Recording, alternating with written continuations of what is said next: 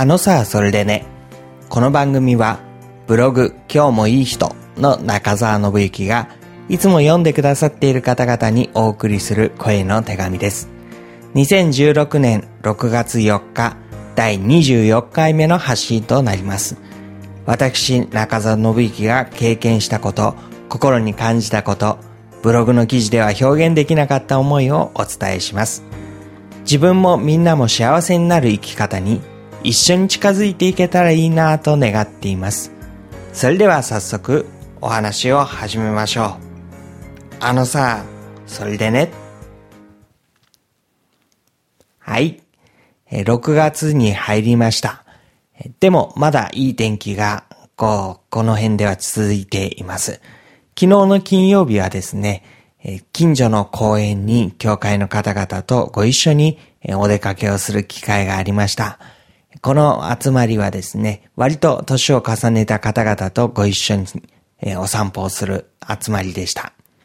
で、えー、ちょっと元気な方はですね、遠くの方の勝負を見に行ったということなんですけれども、えー、私はですね、もう少し年を重ねた方々と本当にちょっと歩いて行けるところのお花を見て回ったという、えー、そういう時でした。うん、そう、30分ぐらいでしょうかね、実際に歩いたのは。えその中で、えお花を見て回ったわけです。さすがに私も、アジサイぐらいはですね、お花の種類もわかるんですけれども、それ以外の花っていうのは、まあ、オレンジの花だなとか、赤い花だなとか、黄色い花だなというぐらいはわかるんですけど、それ以上の種類はどうもわからないと。でも、綺麗ですね、と言いながら一緒に見てきました。で、そこにですね、えー、この時期なんでしょうかね、クレマチスという花が咲いていました。なんでクレマチスかって分かったかっていうと、看板に書いてあったからなんですね。え、鉄線っていうふうにも言うのかなそれはなんか、あそこに一緒に行った人が教えてくれたことです。で、そのですね、こう、塀沿いに、えー、塀にこう沿ってですね、いろんなクレマチスが植わっているっていう、そういうところだったんですね。で、名前が一つずつについていましてね、えー、費用木かな？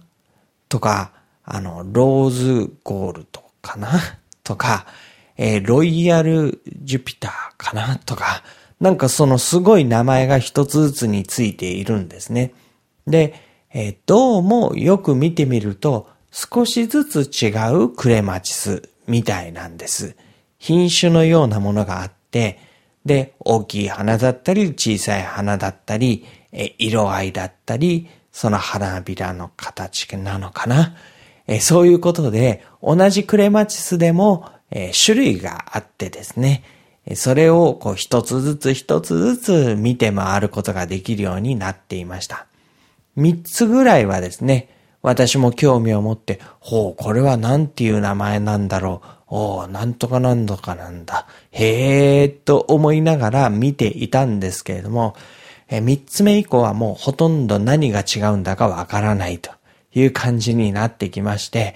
えー、そうですね、うん。違うんだ。でも、結局は同じクレマチズなんだよね、と思って最後の方は、まあ、綺麗だなと思いながら見てきました。何が言いたいのかと言いますとですね、人間もいろんな人がいるわけですよね。で、このポッドキャストを聞いてくださってる皆さんも一人一人いろんな方々がいらっしゃるわけです。バックグラウンドも違うでしょうし、なんでこれを聞き始めたのかも違うでしょうし、どういうことを期待して聞いてるのかも違うだろうな。でも、まあ、リスナーさんということで、一括りにすることもできます。で、私としてはですね、クレマチスの花は、まあ、どうでもいいというか、みんな同じで全然構わないんですけれども、リスナーさんたちに関しては、もう少し顔の見えるイメージができる人たちであってほしいなと思っています。なので、もしこれを聞いてくださっている方々でですね、それぞれ、私はリスナーという一括りにされたくないんだ。どこどこの誰々っていうことで、まあ、知っておいてほしいんだという方がいらっしゃれば、ぜひですね、簡単な自己紹介。簡単でいいですよ。あの、生い立ちから全部ですね、何万字にもわたるような自伝を送られても結構困るもので、履歴書のようなものを送られても困るようなものなので、まあ、簡単な、えー、お名前、お名前も本名じゃなくてね、相性のようなもので知ってもらってもらいたいことで構いません。だいたい、そうですね。どの辺に住んでるのか。あんまいらないかな、それも。どんなお仕事してるか。まあ、それもいらないかな。あの、そう、知っておいてほしいこと。あの、ご自分について、どこ、どういう何々ですっていう、分かっておいてほしいことを教えてくださったらと思います。あと、もしですね、私を助けてくださる気持ちがあるとするならば、あのそれにはどんなことを期待してますということを教えてくださると、あ、こういうことを期待して聞いている方がいらっしゃるんだな。じゃあ、こういうお話をしようというふうな感じでですね、内容を見つけていくのにとても助けになります。聞いてらっしゃる方のニーズに合うお話にもなっていくかと思いますので、ぜひ簡単な自己紹介と何を期待して聞いているか、そのことをですね、伝えてくださると、単にこうリスナーさんたちというのではなくて、ああ、あの人、ああ、この人というふうに思い浮かべながら喋ることができますので、ぜひよろしくお願いします。では、え本編の方というか、まあ、あんまり長くならないと思うんですけれども、実際のもう少しボリュームのある中身の方のお話をしていきましょう。今週はですね、ずっとブログのメールマガジンを発行するという作業をしていました。えー、実際のメールマガジンを発行するというよりも、それを購読できるような仕組みにしてですね、そしてこれをお届けする。そして登録してくださいと呼びかける。そのための特典を用意する。そんなことをずっとしていました。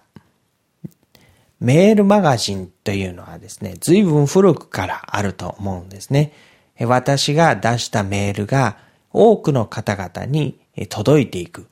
えー、購読登録をした人ですね。そのメールマガジンを読みたいですよって言ってくれた人のところに届いていく、そういう仕掛けになります。昔はこれをですね、メルマガというふうに訳したりしていました。まあ今は随分ですね、このメルマガというのはブログの方に移って、それもまた違う方に移っていっているので、あんまりメルマガを書く人っていないんですけれども、まあ、ここでですね、えー、私は少し考えを深めていきましてですね、えー、ノブマガというメールマガジンを発行することに決めました。まあ、メルマガがノブマガというのがですね、いかにも安直なネーミングでいいのかなと思うところあるんですけれども、まあね、問題は中身なので、ということで、このまんまにしようと思っています。えー、ノブマガなんですけれども、実際ブログの方というのはですね、見に来てもらうメディアになるんですね。えー、Google とか Yahoo で検索をしましてね、牧師さんとか、えー、いい話とかですね、リーダーシップとか、そういう言葉で検索をして私のところに見に行きます。で、皆さんもそうだと思うんですけど、検索をして見に行ったところで、いい記事が書いてあったら、その次にも、その次の日にも、繰り返し繰り返し来て見ることになるでしょうかね。私自身で言うと、ああ、この人の記事面白いなと思うと、ちょっといくつか過去の記事を遡って読んでみて、周辺を読んでみて、ああ、よかったと言って、まあ、ほとんどもう一回尋ねるってことはないかなと思うんですね。で、そういうふうに一回見てもらえる。で、その時中身をいくつか見てもらえる。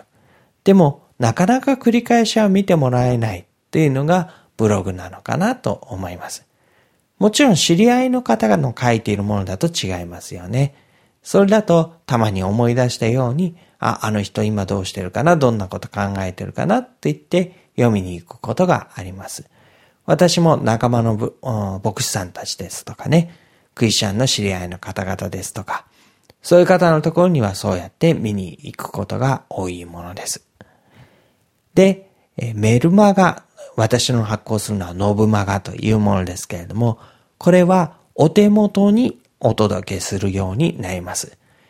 ですので、まあ、なんでしょう。お店に買いに行かなくても定期的に送られてくる、雑誌で言うと定期購読のようなものですね。だから、もう待ってればいいわけです。で、気軽ですよね。え待っていたら勝手に来る。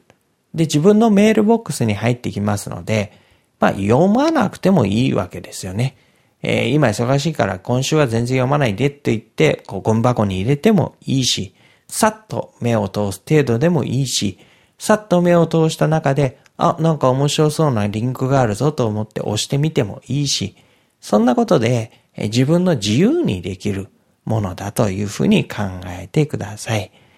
しかもですね、雑誌の定期購読だと、まあ、お金かかりますけれども、メールは無料で届きますので、うん、ものは試しに、まあ、購読して、そして、えー、週に1回ぐらい送られてくるメールがですね、まあ、嫌じゃなければ、適当に扱っていただいたらいいのかなと。で、そこにですね、ブログの更新の情報なんかもありますので、じゃあたまに興味があるものがあればブログも読みに行こうかと。そんなことでもいいかなと思っているんです。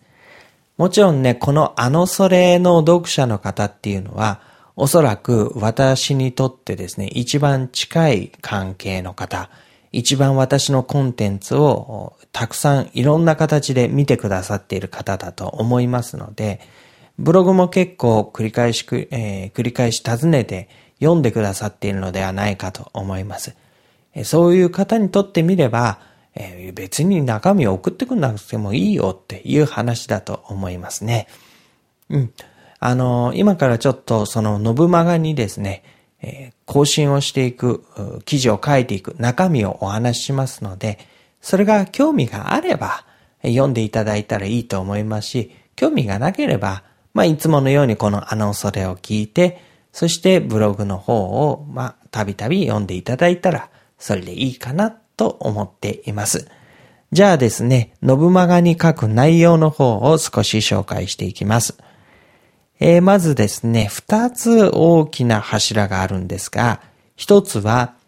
今週のピックアップ記事というコーナーを作っています。これは私自身が書いたものではありません。私がですね、だいたいこの一週間ぐらいに見聞きしたネット上の情報をご紹介するものです。で、いろんな分野にまたがっています。私が関心があるものです。例えばリーダーシップのことであったり、あるいは世界の教会の情勢であったり、まあ、この前もですね、12世紀の遺跡かななんかのところから、下の方からモザイク画が出てきたみたいなことが、ニュースになっていましたね。そういったものですとか、えー、子育ての情報ですねで。私自身はもう子供が、えー、今高校2年生の息子になりますので、もう子育てっていうかですね、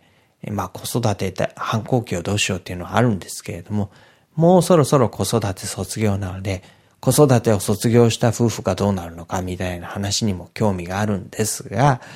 えー、リスナーさんとブログの読者には結構この30代ぐらいのですね、子育て真っ最中という方もいらっしゃるので、うん、えー、この情報は紹介をしようかなとも思っています。あとですね、NPO の働きに携わってらっしゃる方とか、社会企業に関わってらっしゃる方もいらっしゃいますので、そういう非営利の働きのことですね。その運営の仕方なんかの情報も気になったものはピックアップしようかなと思っていますし、ポッドキャストの関連の話題なんかもですね、お話ししようと思っています。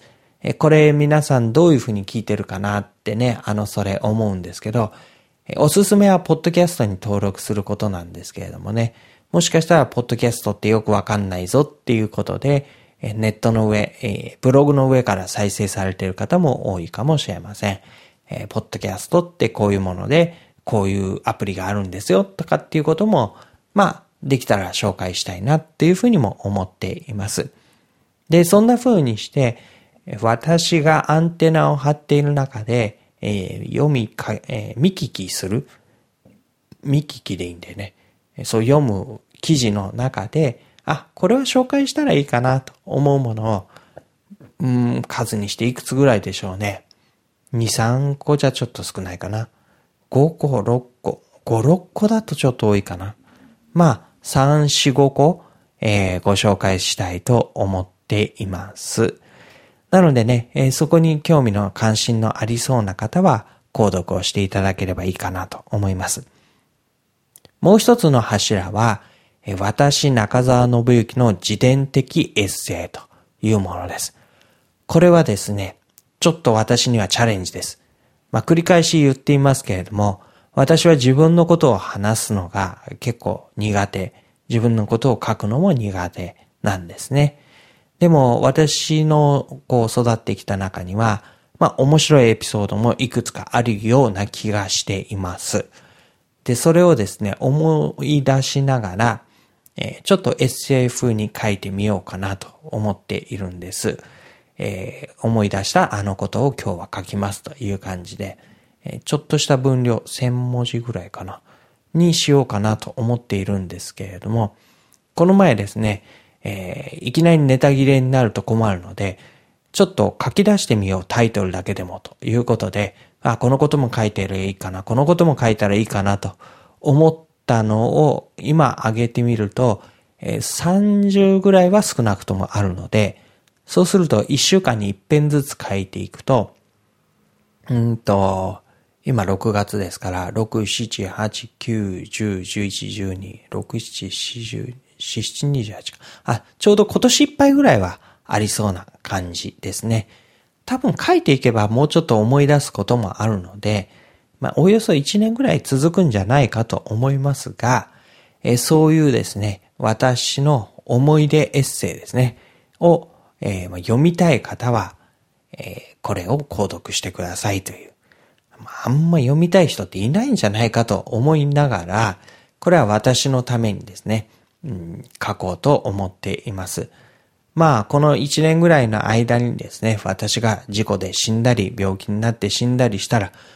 これが中澤信之の人生だったのか、ということで、思い出のエッセイ集があると。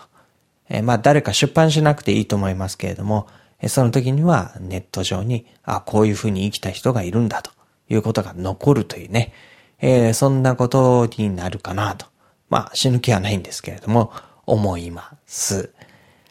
はい。えー、そういう自伝的エッセイですね。これはね、多分他のところではどこでも書かないし、書けないしというね、えー、そういうものだと思いますので、もし関心があれば読んでいただきたいと思います。えー、私の姿を身近に感じていただけるか、あ、こんなやつだったのかと呆れられ、呆れられてしまうか、どっちかはわかりません。けれども、まあ思い切って出してみようかなと思っています。うん。えー、今ですと、このノブマガを購読していただけると特典がついてきます。今だとっていうか、これずっとまあ特典として提供するものなんですけど、自分もみんなも幸せにする、えー、99の名言というのをですね、えー、名言を集めてきましたので、それを PDF ファイルに落とし込んで皆さんにお届けすることにしています。購読をしていただくとですね、購読確認のメールが届きまして、あ、いいですよ、ちゃんと登録しますよ、というふうにクリックしていただくと、はい、ありがとうございました。登録の特典の URL はここです、というふうに差し上げますので、登録をしていただけるとダウンロードができる形になっています。各ジャンルですね、いろんなところの方々から、え、時代も様々ですね。自分もみんなも幸せにするような生き方。そのことをですね、教えてくれるような、励ましてくれるような名言を99載せてあります。ぜひご覧になって、一つか二つ、三つか四つぐらいは、あ、この言葉いいな、私の手帳に書いておこうとかですね、覚えておこうとかっていう言葉があるんじゃないかと思いますので、大事にしていただければと思います。あの、もちろん、信長を購読してですね、えー、名言をもらってですね、1回2回、あ別に最初でもいいんですけど、えー、購読の登録の中止をするという手もありっちゃありです。うん。あの、全然それでも構いません。が、えー、もし引き続きノンマガを読んでいただけたら、それはそれで非常に嬉しいということですね。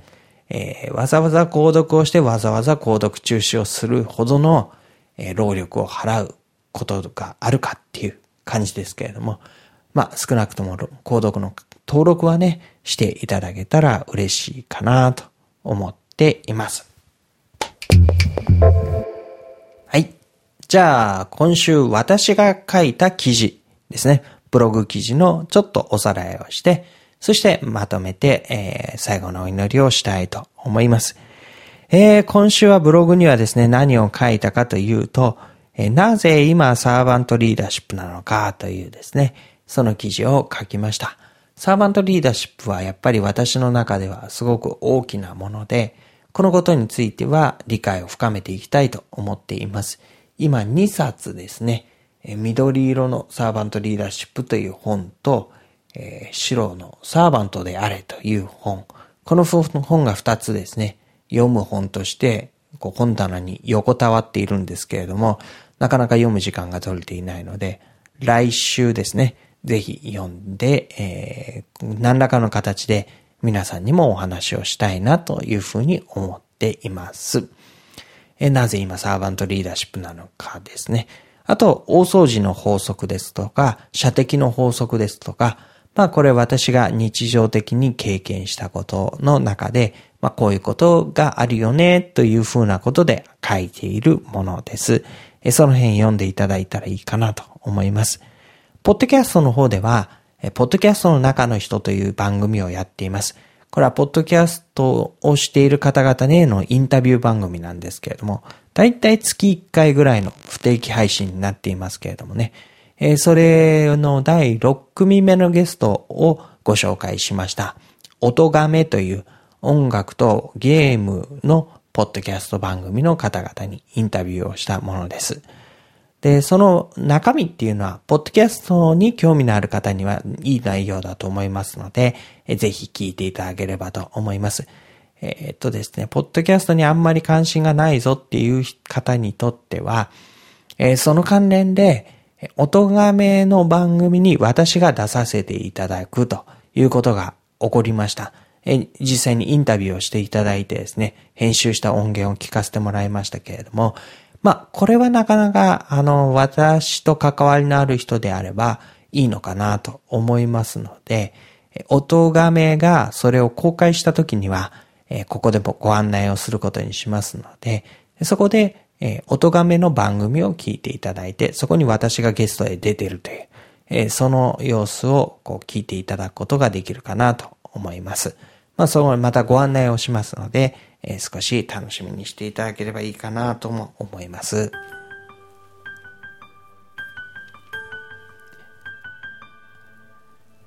6月というのはですね、1年の折り返し地点の月になっていくんですよね。で、これ結構なんか、4月から始まる年度というのもあるので、1月から数えて1、2、3、4、5、6でしょ？で、4月から数えて4、5、6ですよね。結構こう重要な時じゃないかなと思ったりします。えー、皆さんも、皆さんもっていうかね、お一人お一人も、もしかしたら今までのちょっとした歩みを振り返って、ああ、軌道修正をしたり、またペースを入れ替えたり、えする季節なのかなというふうにも思います。私もね、いい時間を取りたいなというふうに思っています。はい。じゃあね、えー、体が守られて、心が守られて、それぞれにいい歩みをすることができるようにお祈りをしましょう。天にいらっしゃる私たちの神様、あなたが私たちの近くにそばにあってくださることを心から感謝します。どこに行って何をするにしても、今日の一日もあなたが共に歩んでくださる、歩んでくださった、そのことに本当に感謝します。あなたがなお私たちを導いてください。イエス・キリストのお名前によってお祈りします。アーメン。では、あのされ、次回をまたお楽しみに。